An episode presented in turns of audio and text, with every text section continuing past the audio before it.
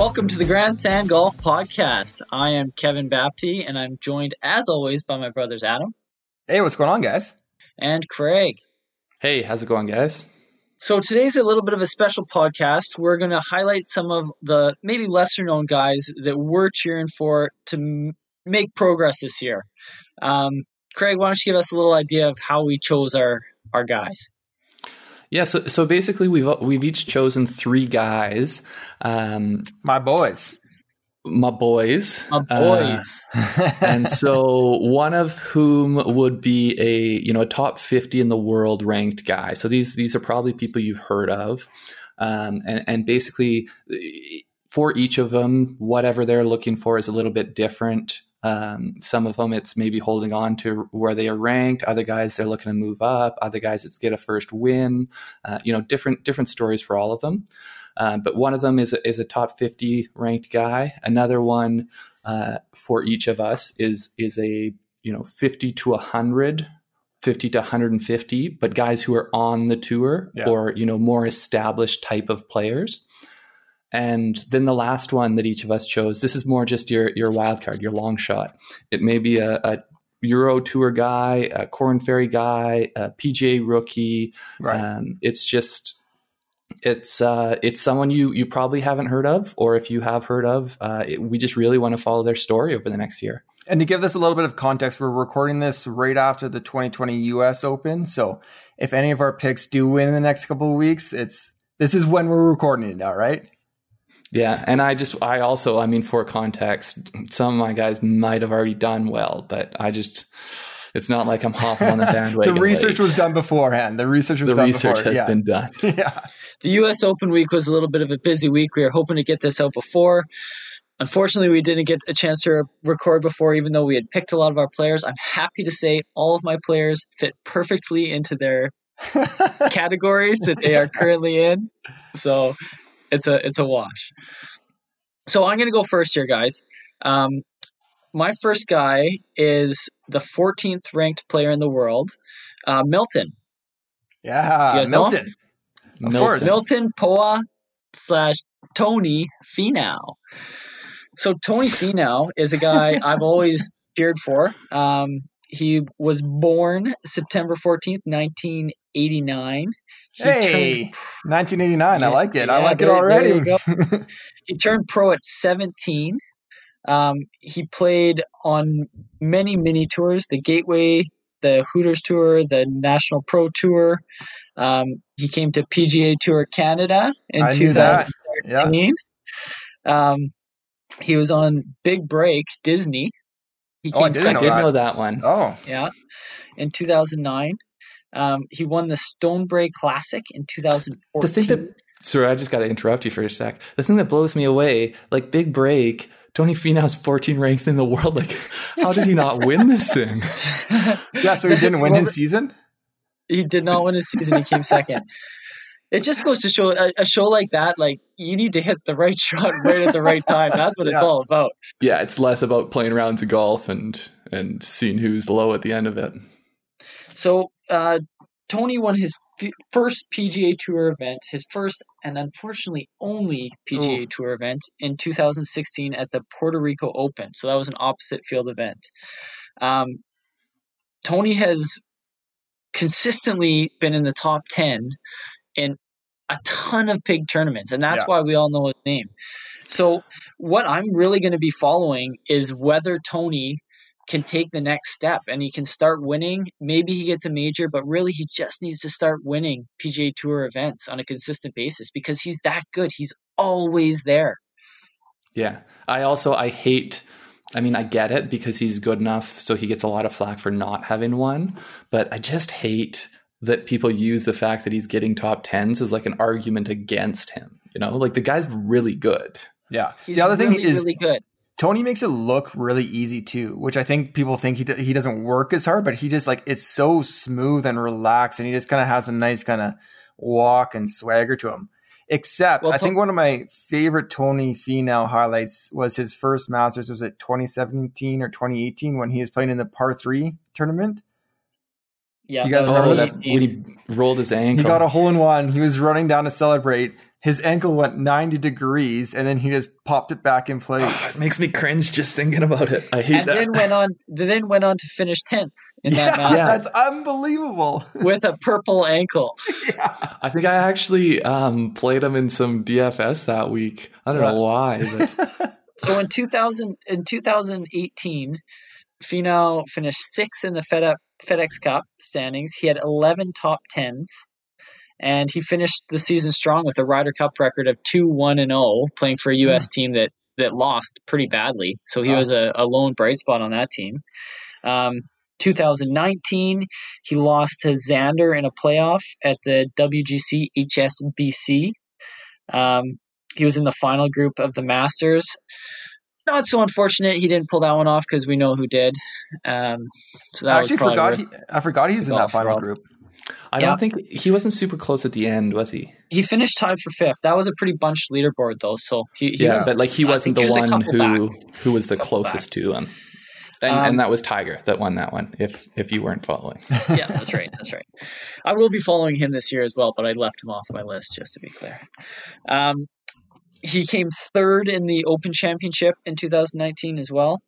Um, so 2020 this year, he lost the waste management to Webb Simpson in a playoff. He came tied for third at the 3M Open, um, and that that finish uh, gave him the record for most top tens without a win at 30 is currently what he's at. Well, which he's actually expanded on because he finished T eighth in the U.S. Open and T fourth in the PGA Championship since then.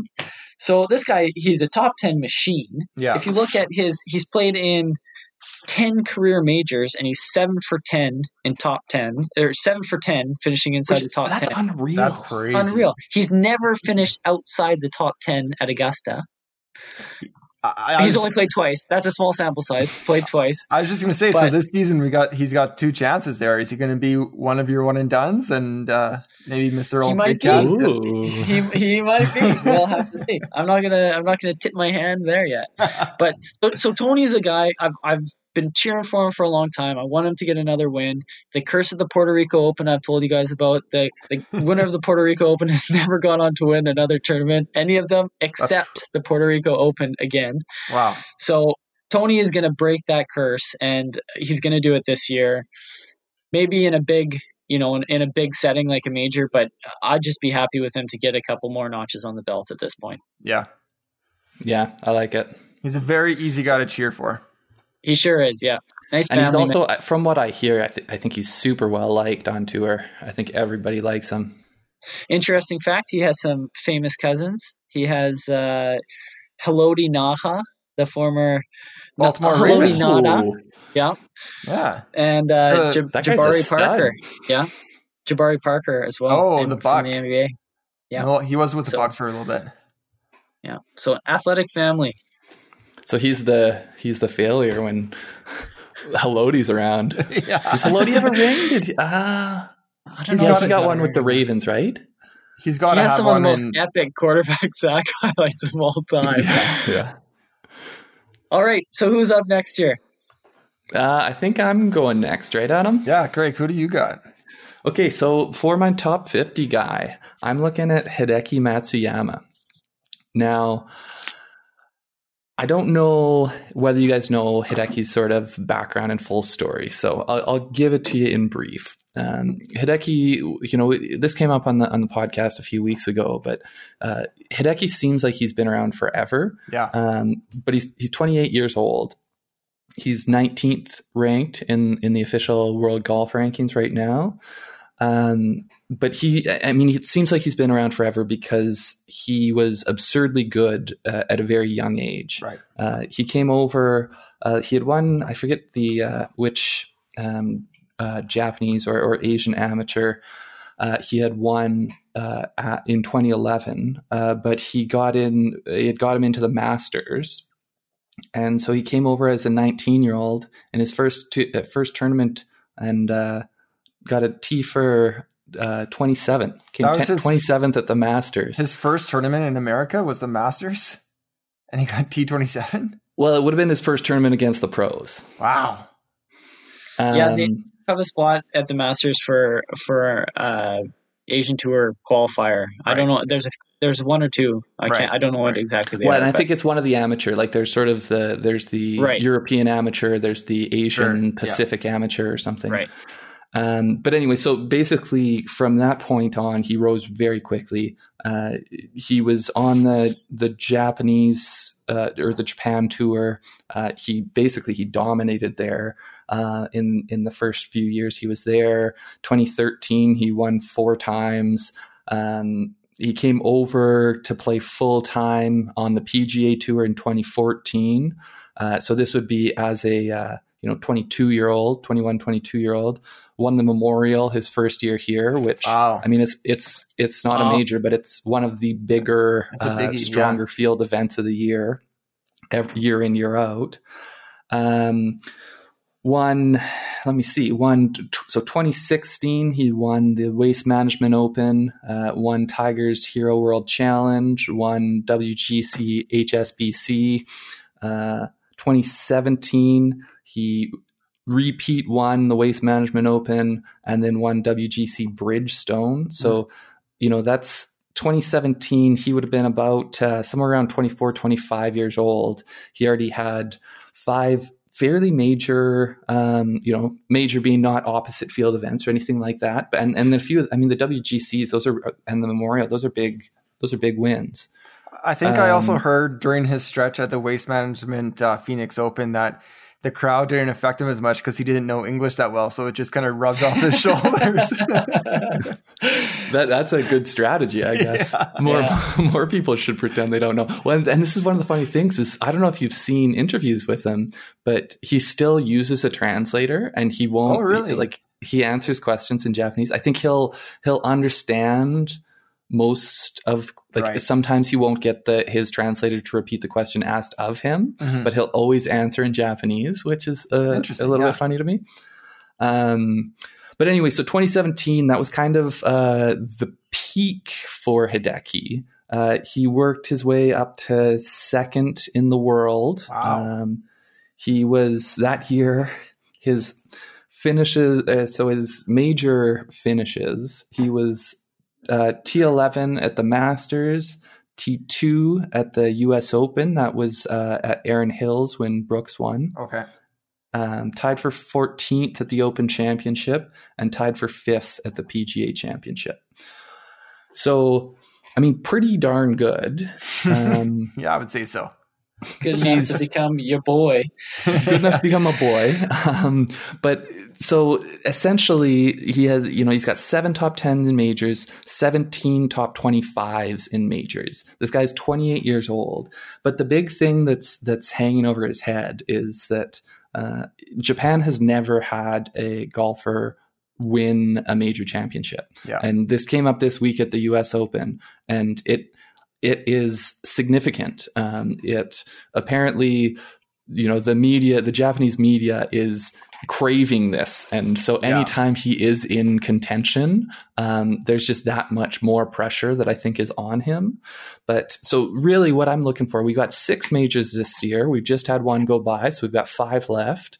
Um, 28 years old. This should be basically his prime. It is not his peak. Uh, you know, he in terms of of his results, he he was better, I think, in 2016, 2017. 2017 Um, was his uh, major performance, you're saying? Like Erin Hills and all that? Yeah, and so he actually hasn't uh, had a top 10 in a major since 2017. Right. And- Well, Tony's been gobbling them all up. Well, yeah, Tony's going well.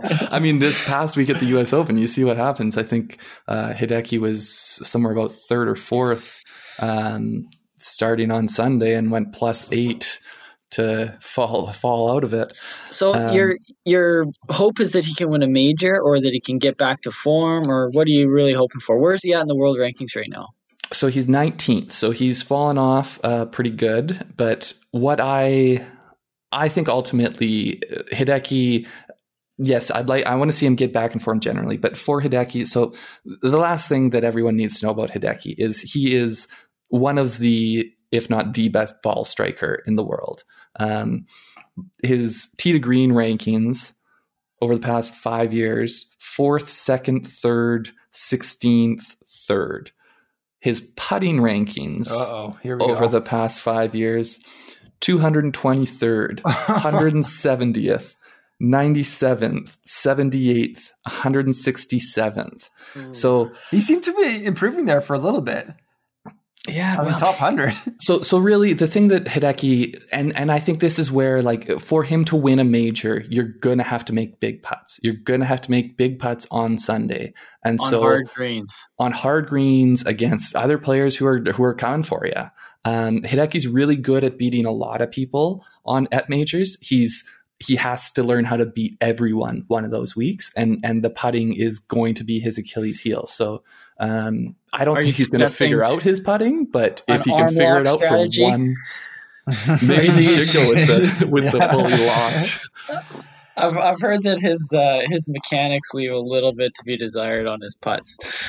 So maybe he's got to just yeah. I and yeah. it's not it's it's obviously not from a lack of of working on it or trying or you know tinkering is he's just got to figure out something that works for him because he's so good in the other aspects of his game that it's it's just and it just shame. it just I mean he's he's so good tee to green that he can be in contention every week. He just has to have a, one of those majors get hot with his putter and take it down. Yeah, I, I remember like watching an Open championship Open Championship one year, and it, it's a few years back now, and they just kept going to Hideki because he was hitting it within 15 feet on every single hole. yeah, and he so just, always and, got birdie putts. and like five feet on some, and he just could not buy a birdie putt. And he was only a couple shots back, and it's just like if he could just get a couple putts to fall, he was playing the best.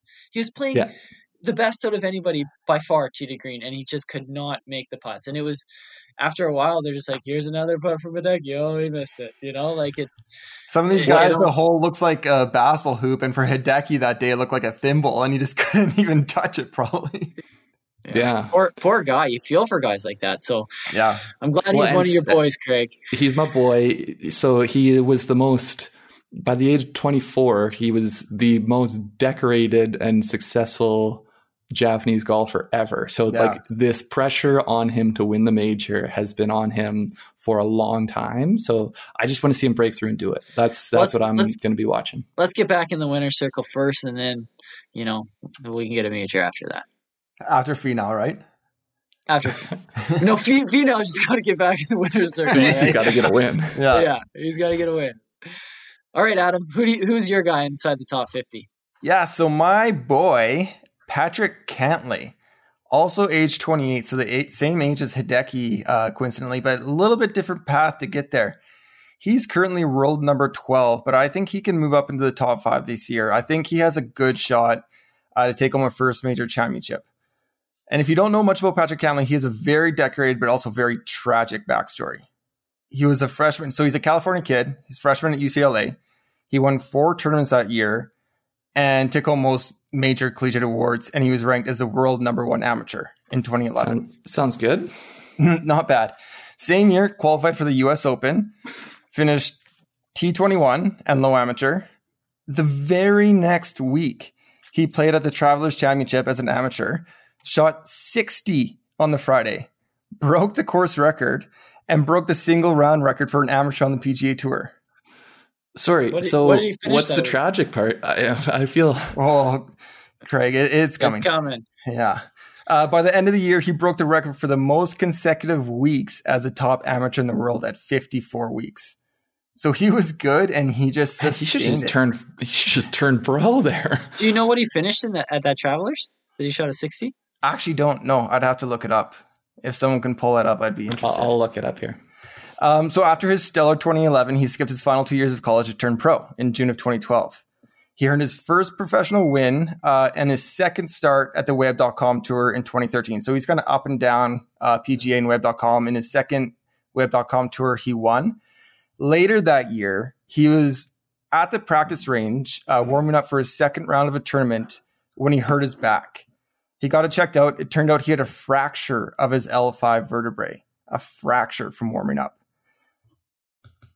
Wow. Yeah, I'm just I I didn't even realize this. I'm I've pulled up his thing here, and there's a gap here for a few years. Yeah. So I feel like I'm getting into the tragedy here. Uh, he was he was 24th, tied for 24th at that travel. 24th. So later in 2013, he gutted out a few more tournaments and got his PGA card. This is with his fractured back. He tried to come back on a limited schedule in 2014, and then he took all of 2015 off due to injury. He just was advised you you can't play right now. You got to take another year off.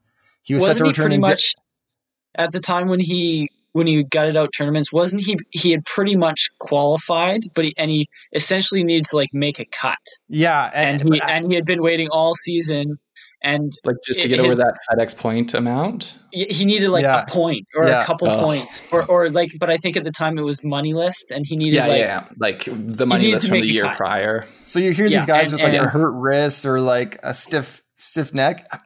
I mean, he's got a cracked vertebrae, a Broken fractured back. vertebrae in his back. And he wouldn't get the medical exemption because he didn't have a card yet. So Yeah. he, Yeah. that's that's a hard spot So- to be. 2013, 2014 off, 2015 off. He was set to return in January 2016, and again he was advised to not play that year. So he had to take another year off.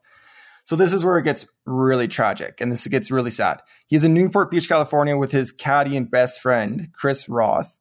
They were crossing the street when just out of nowhere, Roth was struck by a vehicle.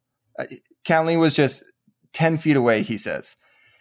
He, he held Roth in his arms, and ultimately, Roth was pronounced dead at the hospital. So he, ha- he hasn't played in three years. He lost his best friend, and there's no outlet for him. Like, he can't play the game he loves. It's just one of the hardest stories, I mean, I've come across in a st- long still time injured. still injured. So finally, after years of tragedy and heartbreak and loss of a friend, in 2017, he returned to golf. He returned at Pebble Beach. Remember, he's a California kid. At that time, he was ranked 1424 in the world. Nine months later, he was ranked 42nd. So from 1400 Wow. to 42nd. And this is just the talent that he has. Since Well, yeah, and after going through all that, like for someone who was so good as an amateur, um, you know, some guys just never never get it back. So like that's what you love to see. Yeah, and it, it, it, I think for everyone who was kind of surprised and saw his story coming up, like the fact that he got it back in his first year is pretty incredible. Um, since then, he has two wins. He also won the Memorial Championship in 2019. He was actually leading at one point in the 2018 Masters on Sunday. Uh, Tiger's big win and Finau in the final group, uh, but ultimately he fell off. He finished T9. That same Well, I think that was a little bit misleading because he had played the birdie holes. Yeah, he had yeah. Played, he had gone through 13 and 15. It's the way Augusta plays, man. All right. hey, Man, you can't let anyone else have anything. no, no, I'm just, he didn't fall. I'm, I'm defending him. I'm saying he didn't fall off. It's just that he Oh, I got gotcha, there gotcha. before the other guys got there. yeah, let's call him uh, middle. He was in the pa- middle of the pack, and he He he was out. He was out early, and Yeah. he played a good round. And I got Exactly. him to the- So talking about majors later that year, he is T three at the PGA Championship. Uh, he, if it cuts to him, it can be infuriating to watch him. He can stand over a putt or a drive for close to twenty seconds, and he shuffles his feet, shuffles his feet, shuffles his feet. You're like, all right. So is Cantlay, this is this here like. Sergio Garcia regripping frustrating or like I, It I, can be. I think it's more, and I, I, I feel like he No, always has no, to be. no, No. You you were too young to remember Sergio regripping. It was brutal. because I've seen Cantlay a few times and he's done it a couple times, but I've never seen it like the para- uh, paralyzed that you would see Sergio, where he just like could not, you know, could not do it and just hit the shot. Well, I think when I was watching the 2019, for some reason, maybe I just made up this memory. I feel like I was watching it with our dad, and Cantlay was standing over a putt, and he was just growing so anxious. I was like, "Why haven't you moved your putter yet? It's been 15, 20 seconds." but yeah, when they cut It's, to him, it's it can, funny too because Dad Cantlay's the type of guy that I feel like Dad would love, but that's the type of thing that Dad would hate. yeah, exactly. Um, so yeah, he's only 28. He's taken three years off from competitive golf. I think a big major win is coming in 2020, 2021. I think we got Torrey Pines at the US Open, maybe California kid. He can make it happen there. But my just thing, he's my boy. He's going to stand over a putt for a little bit long, but you know, he's earned that time. Let's just give him that time to make that putt. Okay. Let's give him a little bit of extra You know, time. another thing I've I've heard about Patrick is that he, because of his injury, he has to you know, people have heard about Tiger's warm up routine, how he's up at 4 a.m. before Right. his rounds to try to warm up his back. Cantlay's the same way. He, Cantlay's the, uh, usually the first guy to arrive at the course, from what I understand, and he has to go through the whole Right. rigmarole of getting his body and his back w- worked worked up, uh, Yeah. stretched out, so he can so he can safely play without risking an injury. So Yeah. um, you got to admire that kind of dedication and work ethic. Yeah. So was it just um, like he just w- was was swinging, you know, so much um, leg in his swing when he was younger? Like, is that how he hurt hurt his back? There was just so much torque he would put on it. Actually, I would have to dive a little bit deeper. I don't know how it happened. I know, like, I know it happened warming up, like on the in the practice felt range for his range. second. So, Yeah. um, clearly it's something, and probably, I mean, the fact that he took so much time off, he probably re-aggravated and I mean, did a Oh, little yeah. something here, I did a little something there. Um, maybe You try to hear come back pro early. athletes talk about coming back from injuries, and it's just a horrible process for people who rely on Yeah. their ability to physically perform to to do this like you know it's super lucrative but like it's a very very thin line between being able to do it or not and when it relies on your body and your body's not there it could just be like the mental aspect of the rehab And not so hard. everyone is uh, Adrian Peterson just can grow a new ACL and rush for 2,000 yards or so the next year. so yeah, my boy phenom. Patrick Cantlay. Uh, watch for him to make uh, some some noise in 2020. nice i'm gonna be cheering for cantlay i didn't know all that Yeah, there you go. Cool. All right. So my next guy is a guy we've talked about on this podcast many times. My boy Mackenzie Hughes. Uh, Mackenzie Hughes, born November twenty third, nineteen ninety, in Hamilton, Ontario, Canada. Yeah. Attended Kent State University. Um, so Mackenzie won the 2011 and 2012 Canadian Amateur Championships. I'm sure you guys were were following along i was following that one pretty close yeah, yeah. Um, he played eGolf Professional Tour and the PGA Tour Canada. On the PGA Tour Canada, he won the 2013 Cape Breton Celtic Classic. Oh, that sounds like a fun one to win. Yeah, I would think it would be a good party after that one. yeah. there's some nice courses out there Oh, there's full course out there. Um, so in 2013, he won the uh, PGA Canada Order of Merit. Um, he earned his web status, but he then lost his web status in 2014, w- making only seven of 20 cuts. Hmm. He earned his web status again in 2016 through Q School. Uh, he won the 2016 Price Cutter Charity Championship to earn his PGA Tour status. sorry that was a web or what was The web. was that okay that was a web event. So he went he went uh, uh, mini tour to the PGA Tour Canada, where he won the Order of Merit. He got web status, lost web status, got web status again through Q School, um, and then he won the 2016 Price Cutter Charity Championship to earn his PGA Tour status in 2016. Hmm. Um, and then he won his fifth start on the PGA Tour, the RSM Classic. He actually won didn't know wire to wire. only his fifth start. wire to wire Yeah, fifth fifth start wire to wire. He what won like in a change to go from like grinding to get onto the tour to all of a sudden having a, a tour win in your pocket like all the exemptions the money everything that comes with yeah. yeah yeah. So he uh, he won a five man playoff. Actually, Wow. he won over. Well, mostly people you win. Billy Horschel was in the playoff. Camilo Villegas, Oh, Henrik yeah. Norlander, yeah, um, and then Blayne Barber was the other guy.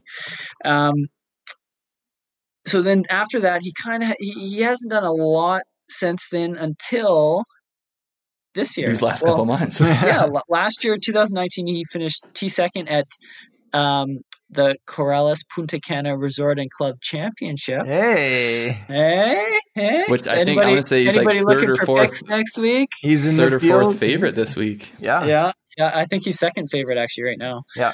on the on the odds I looked on, anyways. Um, so then 2020, he really turned it on. He finished, uh, well, that that was part of the season, and then he finished second at the Honda. He went 66, 66 which was right the before weekend. the the break right the covid break Oh, pretty I think so. I think- it was either the that last or second last tournament Yeah. Yeah. yeah, it was. Um, eh, but he that was a that was a brutal uh, test. That one. Yeah. The is always a. Uh, Mhm. I think that's the one with the bear trap. Yeah, I think you're right. That's Yeah. Yeah, it's it's a really tough setup, and he finished 66, 66 on the weekend, just catapult up the leaderboard. Um, then after the restart, he had that third at the Travelers. Right. What was that? That was after, right? Yeah, the- Yeah, where D, where yeah. DJ ended up winning. That's the one where he made two bomb putts on 17 and 18 to move from a fifth to a third, which we talked about. Those points were enough What- to get him to ultimately qualify for the. You know, he made that that beauty downhill five footer at at um, which one was it in the playoffs? there? BMW. Oh, the that's the BMW. that's awesome. I love So- that. Yeah. All the points count, and he, Wow. he made it into the Tour Championship. Um, he finished 13th at the Tour Championship, moved up at the Tour Championship as well to finish 13th. Um, Which is not easy to do. To- I mean, No, you're you're he- moving up against the 30 best golfers in the world. exactly, Yeah. yeah. So all this has given him because he had such a, a great season here, it's given him priority status for next year or, or for this season now. He's in all the majors. He's up to 54th in the world Hmm. um, as of this week. Um, And so just So- just because I, so do I, I think I sort of understand this. Essentially, there's more people on the PGA Tour than can get into every event. So the higher you are, like when you are, you know, you played in the Tour Championship the year before, you get to pick your whole schedule throughout Yeah. the year because Yeah. you. You know, you- you're not going to potentially get bumped by people that have higher priority. It- So it's, it's just awesome for planning. There's different tiers of status. So if Yeah. all the guys, you know, and, and I think it's it's even almost ranked. So if you choose to be an event, you get to be an event if you have priority status. So he that's what he gets to do this year. So what I'm looking at for Mackenzie Hughes this year, I mean, he's my boy. I'm going to be cheering for him no matter Yeah, what. But I, what I I'm think he's all our boy a little bit. Like you, can have him a little bit but, in this but segment, but mostly my boy. Uh, but I'm just looking to see that he can kind of parlay this and launch it into his career, where he's Yeah. consistently one of these guys who, you know, he's not having to battle for his card every year. He's he's going to be a staple name out there.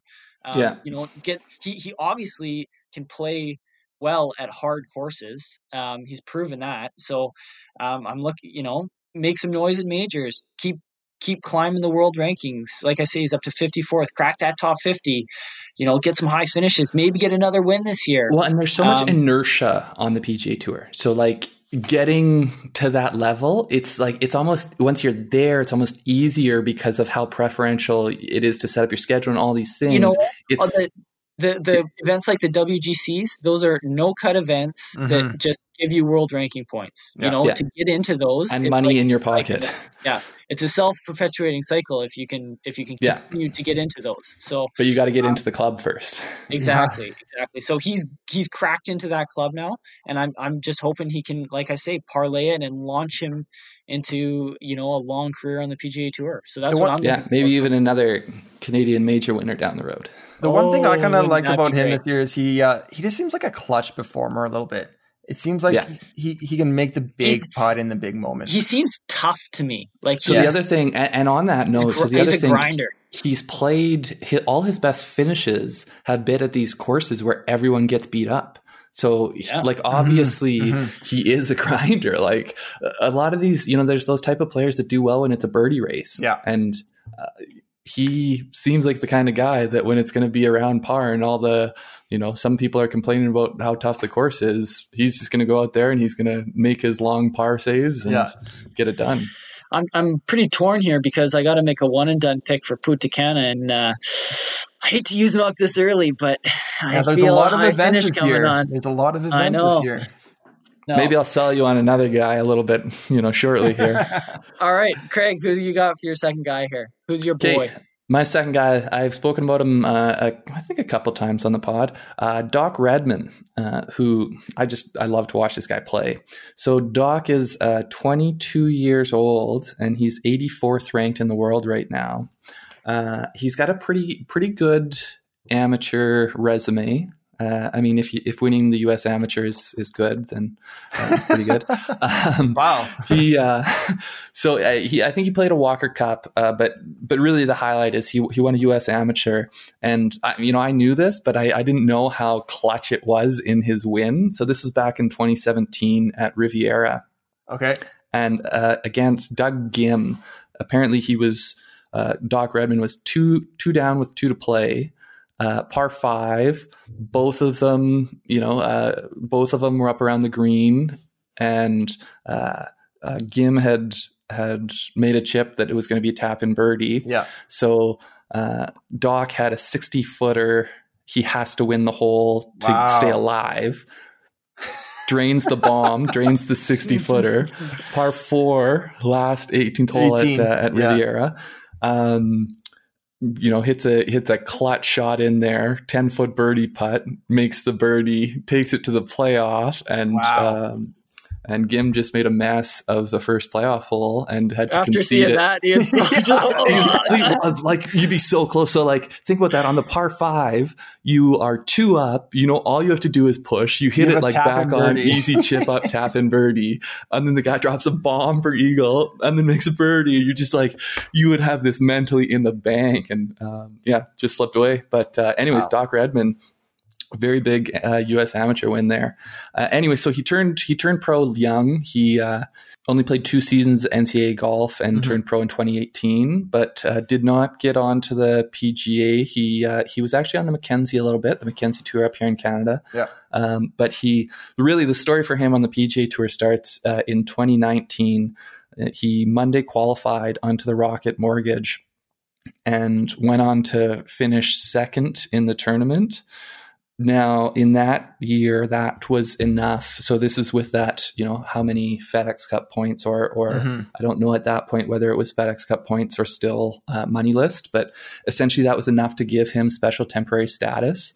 Wow. And so he parlayed that through the rest of that season into earning his card for 2019 2020. And, uh, you know, he had a pretty successful year in 2019 2020. He finished 71st ultimately in Mhm. FedEx Cup points. So he, he was just, just, he was, yeah, he was right on the bubble of uh, getting into the BMW championship. Um, but I mean, he's one of these guys who's growing very rapidly. Uh, he, you know, he's got the solid amateur uh, Mhm. reputation. He's he's a very very good ball striker, but he is more, which you don't see as much. He's more of an accuracy guy than a distance Yeah. guy.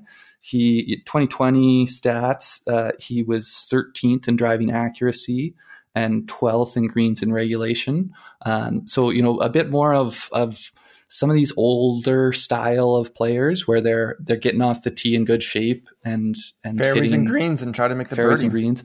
Yeah. He was 11th in strokes gain approach, so he's that's really where he excels is is hitting into greens. Um, but then 40th in strokes gain total, which uh, you know, if he is 40th in strokes gain total, he's going to move up that uh, that Mhm. FedEx Cup. He's going to get better results as we move forward here. Um, but anyways, with Doc, I, I think the real thing. So that second place finish is still his uh, best finish. Uh, the one thing I'm I'm looking for from him this year, uh, you know, like he wasn't in the U.S. Open. Um, he's sort of right. He's one of those guys that's right on the bubble. He's he's got his PGA Tour card. Right. It's it's pretty secure. Uh, he needs to still you know take care of business, but really he needs to be one of these guys that gets a win maybe in a weaker field event Yeah. to to catapult himself up. And we were talking about this, I think, before the Safeway Open, and that's where he went and shot a 62 on Sunday to, Yeah, to have a right, run at it. right, yeah. But uh, right. Yeah. really, um, you know, I want to see him move up into the top 50 and be in every major and it not even be a question. And so, really, looking for him to get that first win would be the the easiest way to do that. Yeah, very cool backstory. I didn't know that the amateur thing is is awesome. Yeah. Um, but then the Monday, Monday qualifier as well to just kind of use that to kind of boost your career and never look back is is pretty special as well. Well, and that's A the la- thing. It's a so la Corey Conners. Am I right? Yeah. Am I right. It's so funny how like these guys can grind for years or like one week they can go from Monday qualifying to a result and and you know get, Yeah. get that Look s- back. temporary status. Yeah. So young guy looking for him to take the next step. No doubt.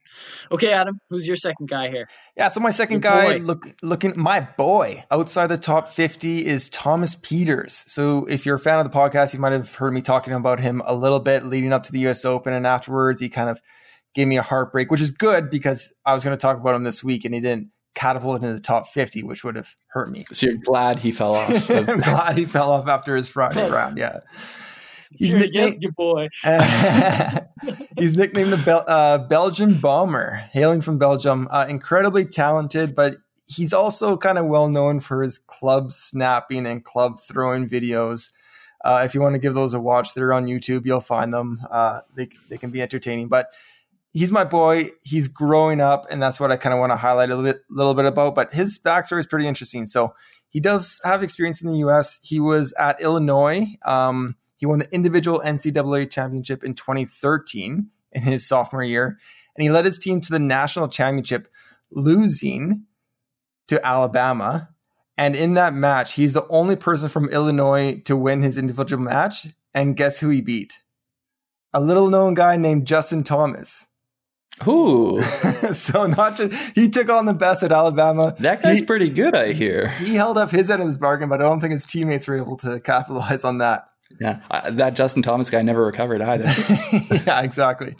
So that was 2013. After that, he turned pro. He headed back to Europe. Uh, through qualifying school, he got his tour card. He had a couple top 10s in 2014. Uh, but his big breakthrough came in 2015. In late August, early September, he actually got two wins in a row the D&D Real Czech Masters and the KLM Open in consecutive tournaments, uh, moving himself inside the top 100 for the first time. So getting his wins back to back, he was kind of on a hot streak, and that's kind of the player he is.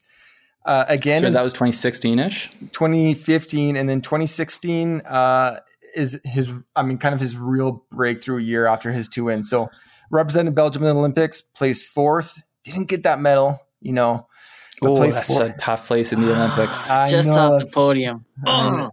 Kevin's favorite won that one, as everyone knows. Uh, but then the 2016 Ryder Justin Cup, Rose, Justin gold medal Rose. winner. The 2016 uh, I didn't know what you were talking about, but yeah, you're right. he's not my favorite. Just, that he's not my boy. He's not your boy, yeah. That brings us to the 2016 Ryder Cup. And the Ryder Cup, I mean, it's a huge part of golf lore, and I think maybe even more for the European contingent, a little bit more than the Americans. But he was the captain's pick. And unless he, the Americans win, then, then they're all about it. It's just when they lose that they're not all about it. Exactly. So first time he's a rookie on the European Ryder Cup team, and he tore through the Americans. Ended up getting four points for Europe. They still lost, but it was a rookie record for uh, the European team, and that just kind of boosted his status among, I mean, the European players there. And he still talks about his buddies from the Ryder Cup team. Um, I feel like I feel like if I was to be on one of those teams, I'd much rather be on the Euro team. It, it seems like they have so much more fun around Euro or around Ryder Ryder Cup time. Well, around the same time, he also made fun of Americans for not being able to hold their liquor because they were playing in America, and I think some of the guys, some of the fans weren't. Uh, weren't treating him too well. Well, the one thing I think I, it might have been Rory that said this. He said like the real wins, like basically they expect you to hold court. You know, like the Americans yeah. should win in America and the Euro should win in Euro. So like the satisfying ones that the Euros have won in the last little bit have been when they win in the states. Yeah, yeah, exactly. Well, because the the home team gets to control the course setup too, right? So they tend to set up the course to favor the style of play of their teams. Yeah. So. Yeah. So Pieters, 2017, he played his first ever Masters tournament, ended up placing fourth in his first time around Augusta. In 2018, T6 at the PGA Championship. Since then, he's kind of had a plateau. 2017, 2018, he got a, got a couple more wins. He won a second time at the Real Czech Masters in 2019. Uh, but that brings us to 2020. COVID kind of was a, an appropriate break for him when he had to do the restart. He welcomed him and his girlfriend, their first baby to the world, Florence Pieters. Uh, and he said it's kind of changed his whole perspective. I mean, we've heard it from Rory a lot uh, that he kind of changed his perspective on golf, but I think this is the kind of guy who, because he runs fairly hot, that a perspective change uh, helps. So, routinely one of the best ball strikers in Europe, if not the world. I mean, ranking right up there in ball strikers. We're talking like Craig kind of mentioned Matsuyama, but almost consist like as consistently outside the top 200 in putting. And he said if he was a top 100 petter, he'd be a top 10 player in the world. So his new kind of philosophy, I was reading an interview recently that if he misses a putt, he just thinks of his baby girl, and uh, it brings a smile back to his face, and he'll he'll move on to the next hole. And I think that kind of attitude. He's my boy. He's my boy to watch in 2020, 2021. Uh, I think he can make uh, make some noise for sure. I like you're it. just a you're just a girl dad softy now, aren't you? A- as, a Join fel- the club, buddy. Join the club. as a fellow girl dad, I think Pieters is going to be a yeah. I was just looking here at the 2016 um, Ryder Cup, and I mean, it also helps that he was getting carried by Rory. Uh, I'm assuming they they were paired up together. Hey, and they're paired up for uh, for a few things now. They got pairing classes. They got first birthdays together. They can do a bunch of things together. I do like to see this McIlroy Pieters over Koepka Dustin Johnson. Yeah, no kidding. All right, guys, I'm going to move on here to my third boy. Um, as as most of our listeners know, we allude it allude to it often. We are Canadian. Our heritage, however, is Scottish, and my middle name is Robert. So this next pick just seemed like a natural fit. Mr. Robert MacIntyre. That's a stretch Uh, if I've ever heard one. uh, born August 3rd, 1996, in Oban, Scotland. Um, Robert MacIntyre is a lefty. He uh, has had a very successful amateur career. He won the 2013 Scottish Youths Championship and the 2013 Scottish Boys Open Stroke Play Championship. Um, he's kind of all along the way won he won the Scottish Amateur Championship in 2015. He was runner up in the Amateur Championship, which is like the British Am in 2016. He won the Eisenhower Trophy in 2016. Um, he played on, or sorry, he played in the Eisenhower Trophy, I believe. That's an event. Um, he played on the 2017 Walker Cup team for Europe, in which he went one, one, and one. He was one, one, and zero in singles matches. His first singles Ah. match, he won six and four over Cameron Okay. Champ, Oh, okay. Ah. and then his second his second match against Champ, he halved. Um, so Six and you know four. he's that's got a, some. That's a big win, that's a and big win. That's a wallop. You know he, he had one and a half. He earned one and a half points solo of the seven that the Hmm. the European team won. They that that American team was That American team stacked. Yeah, that's a it's stack. pretty Is that like stacked. Morikawa and like all those guys? Yeah, Yeah. yeah. Um, so he turned pro later in 2017 uh, after the Walker Cup. He um, went to the MENA Golf Tour, which he in his first two events he went tied for third and then won. So it sounds So- like a real. so he with Uh, that you don't belong he- on this tour. You're getting bumped up. yeah. so he with that those finishes he secured his challenge tour card for 2018 so in 2000 in august 2018 he lost in a playoff finished tied for fourth lost in a playoff finished tied for sixth in consecutive weeks Wow. That's to run. uh, s- I believe that was consecutive weeks to secure his Euro Tour card for 2019. So Mm. last year was his first year on the European Tour. Um, he finished runner up in the Betfred British Masters. Um, yeah, the British think I have Masters. that. We Yeah. don't need to make The- sure their sponsor gets in here. Bet, Yeah. bet, No yeah, free the plugs. British Masters. That's right. Bet. he finished runner up in the British Masters, um, and he finished tied for sixth at his first Open Championship at Royal Portrush. yeah, I remember that. Tied for fourth at the Italian Open uh, last year. So all that together, he finished 11th in the race to Dubai, and he won the Sir Henry Crofton. Is that it? Sir Henry Cotton Rookie of the Year award on the Now, Euro- race race to Dubai is essentially their FedEx Cup. It's Yeah, like their right. their tour Yeah. championship. Yeah. Yeah. So, um, so far in his majors this year, he's made two cuts. He's finished tied for 66 and tied for 56, so kind of fell off uh, Right. after making the cut. Um, and he's currently 89th in the world golf ranking. So, what I'm looking for from uh, MacIntyre this year is to to just kind of continue building on what he's obvious you know he's already done he, every every stage of his career he's just consistently moved up and built on it and i expect him to the do the same step. yeah he he had a bit of a wrist injury um so the break came at a good time for him Mm. it allowed him to kind of heal it up so um yeah, I'm just looking to see what he can do. I imagine he'll spend most of his time on the European Tour again this year. Um, and, you know, with enough strong finishes, he's going to keep his world golf ranking up and he will qualify for majors uh, in doing so. Yeah. So, um, yeah, just looking for him to, to keep building on that and, and maybe coming across the pond at some point and, um, you know, competing on the PGA Tour full time. Give us someone to keep track of on these week to week Euro events. That uh... yeah, exactly. That's, well, that's yeah. why I wanted to pick somebody on the Euro Tour here, and um, it's somebody I, I, knew very little about until I started digging into him a little bit. But young guy, a lot of talent. Um, let's see what he does. He's one of my boys now, so I'm following. As you guys know, I like to sometimes dabble in a, a multi-tour parlay, going PGA, Champions, Euro, trying to get kind of three or four winners in a row. And uh, your boy Bobby Mack was on quite a run uh, last year, so he came across in a, a, few of my parlays, and I think he's done. I think he's done pretty okay for me. So I'm a fan of his as well. He's a good player. Yeah, I like it. It's always easy to cheer for a Scotsman. Yeah, exactly. All right, Craig, who do you have as your final boy? I'm up. Uh, so my my boy is someone who the the COVID break was not so good for in terms of timing. Um, and this is someone I've been hyping up for a little bit now, but Will Zalatoris. Uh, oh, another, another member of that 2017 Walker Cup team. yeah.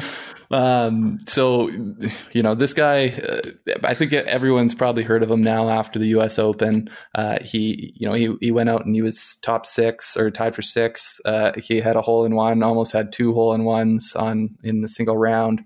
Um, but but really, so the thing that uh, that's a little hard to believe is that he started 2020 ranked 617th in the world, um, which if you i mean that it's a little bit reflective of how these points are so heavily skewed towards certain events but uh, mm-hmm. these guys in the Korn Ferry tour um, and i mean he hadn't had the results on the Korn Ferry tour until this year and he just has been absolutely dominant but um, he was not the 617th best golfer in the world um, so now he's ranked uh, i believe he's at 76 after the us open but uh, really, ultimately for him, it's about trying to get on to the the PGA Tour here. So um, he uh, he earned from his um, U.S. Open finish. He earned 105 points, FedEx Cup points, right? And he'll need to get to 288 to get this special temporary status that then i mean for him it's going to open the door and he'll be on the tour craig i, I, um, I just want to correct you there i think it's 288.035 um, i know you're a stats guy so just Wanted to make That's sure actually that. important because if he got to that 288, then he'd have to get, you know, he'd be grinding to make a cut. yeah. so uh, he also uh, he also got uh, with his his uh, finish. He gets into the uh, Corales Punta Cana this week um, without using one of his seven uh, sponsors exemptions. So essentially, he'll have he'll have this week. If he top tens again, then maybe he'll get another one out of that without having to use. But essentially, he's got eight tournaments ish to. I think to, he's going to top ten. I think he's going to top ten too. No, I, um, that's kind of crazy. Can we take a quick break there? If he is he the first ever non PGA Tour member to be the betting favorite at a PGA Tour event? I mean, well, I mean, you'd, you'd potentially have Euro guys who are not officially PGA Tour members, but yeah. he might be like the first guy to come up from the, the Korn you Ferry, know, the Korn Ferry or Web or whatever yeah. it was called at the time. Um, but essentially, the, the real what I want to see is this guy. So normally, August to September, the end of the season, they graduate guys, and mm-hmm. so he would have been, you know, based on so this season, he was 10 for 16 in terms of his starts on the Korn Ferry Tour. He was in the top 10. His last 11 starts, he was in the top 20. That has never happened in the history of the tour.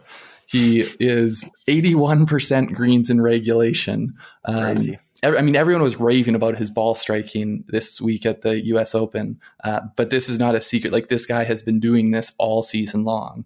Uh, his scoring average is pretty close to the uh, if he keeps it up, if he goes back to the Korn Ferry and keeps it up, it's pretty close to the best ever on this at that level.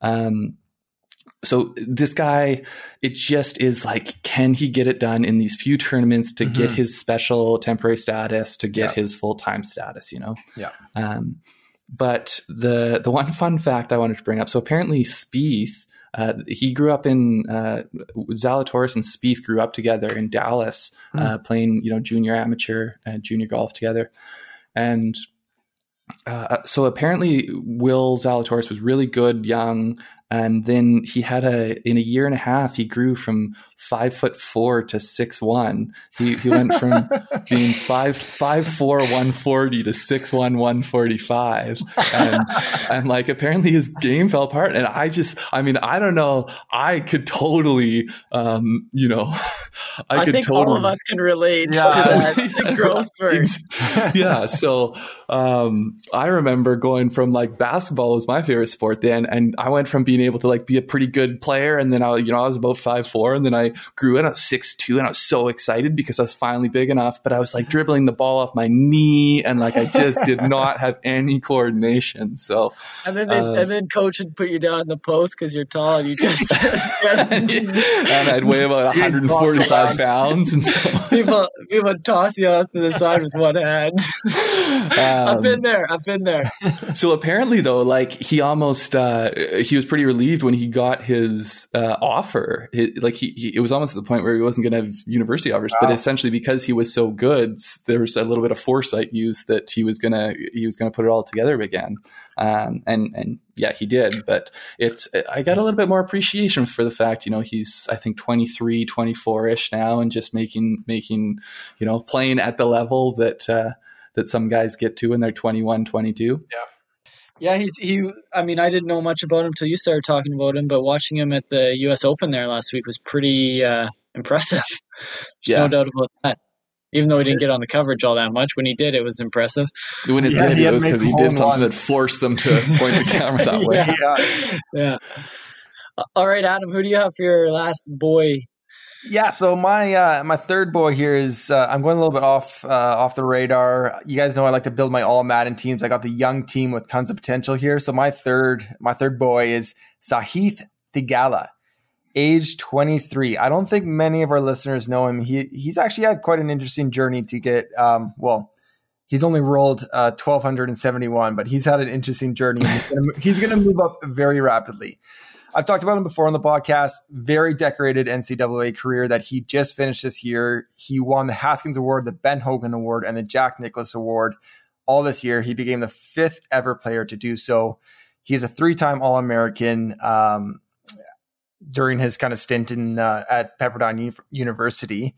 Just like uh, Zalatoris, he doesn't have status yet, so he's going to be grinding sponsor exemptions. He's going to be grinding uh, Monday qualifiers. He's going to do anything he can to kind of make his way and get those 288 FedEx points so he can get some yeah. kind of status. And now he would have he had a good finish, so he would have some now in his pocket. Yeah, so he in the first event of the 2021 season, he got a top 25 at the Safeway Open uh, earned about 50 points. So, he, I mean, he's got a ways to go. And the thing is, it's just a matter of how many starts he gets on the PGA Tour. Well, yeah, that's what it puts so much pressure on these young guys, too, because I don't know. I mean, they just limit them to seven sponsor exemptions. and It's crazy. So he, um, yeah, he didn't grow up I mean, necessarily with his family at a at a private course or a country club or anything like that. He learned on game on a, as he calls it, like a pretty pretty crappy public course and he would play in these junior tournaments just to get an idea of what better courses were like because he, awesome. didn't know how to putt on faster greens, so he just kept entering more tournaments and kind of learned and learned. It was probably the cheapest way for him to get yeah. onto those. Um, he's a, he talks about being a big field player. He's he's all about like his touch. Basically, he says he so him not, him and Bryson have that in common. yeah, exactly. Nothing mechanics based. Uh, his college teammate said he just kind of looks at the looks at the shot, tries to shape it in his head, and goes with it. He likes to shape it both ways. Um, and yeah, I just wanted to highlight in he's he's played the U.S. Am a couple times. So 2016 was kind of interesting. So he made it to the round of 64. Um, and he went through a couple interesting names. So round of 64 defeats Justin Suh, who Craig and I talked about. You can find on our YouTube channel. Round of 32 defeats. So just just real quick, Justin Suh's very decorated. Um, you know, four time All American. Uh, he's got all the all the amateur uh, credentials you could ask for. He's right up there with Morikawa, Hovland, and Wolff. As kind of he was the fourth of that that foursome there. Yeah. Round of 32 defeats Sam Burns by one. And then round of 16 defeats Joaquin Niemann 3 and 1. So he went through Suh, Burns, and Niemann, and then eventually in the quarterfinals lost to the uh, eventual w- winner, Curtis Luck. So wow. Sahith Theegala is extremely talented, big field guy. He's uh, Indian American, nice tall guy like us. Uh, a guy I just want to see more and more and more of uh, as the year goes on, and hopefully he can kind of make uh, like take advantage of his limited starts and kind of get his crack on the PGA Tour here because I think he's got tons of talent. Yeah, now I could be wrong on this, but was he the one who like essentially their team was looking set up to win the NCAA yeah, yeah. championship this year, but the, were, it all was canceled because of COVID, and uh, so he, he essentially was not able to finish the finish the job and and cap off his Exactly. Like I think they were career. they were first and kind of cruising their way. He could have actually come back because of the COVID rules, but I think it would have been his sixth year. He was a redshirt freshman. And he would have, but he would have had to put a full yeah. full another year in. Which, and I think he knows like he's ready to turn pro. Um, yeah. It's just such a it's such an interesting time for these guys to turn pro and try to kind of get their status some way. They have to kind of scratch and claw to get their status. So yeah, definitely watch out for Sahith Theegala. Be early on him. I think he's going to do some some really cool things on the PGA Tour. When's his next start? Do you know? I don't know. So uh, a top 10 in the Safeway Open would have got him into the Corales Punta Cana, but he fell back a little bit on Sunday. So I don't know. I'm going to be uh, following him on Twitter and hopefully uh, he'll get a sponsor exemption in the next couple. I mean, this fall season is kind of the big chunk I think a lot of these guys need to take advantage of. Yeah. Right on. Cool, guys. Well, let's just give a quick recap. So, my boys for the year, you're going to hear about them every time they do something. So, my boys for the year are Tony Finau, Mackenzie Hughes, and Robert MacIntyre. Greg? Yeah, I've got my boy Hideki Matsuyama, Doc Redman, and uh, Will Zalatoris.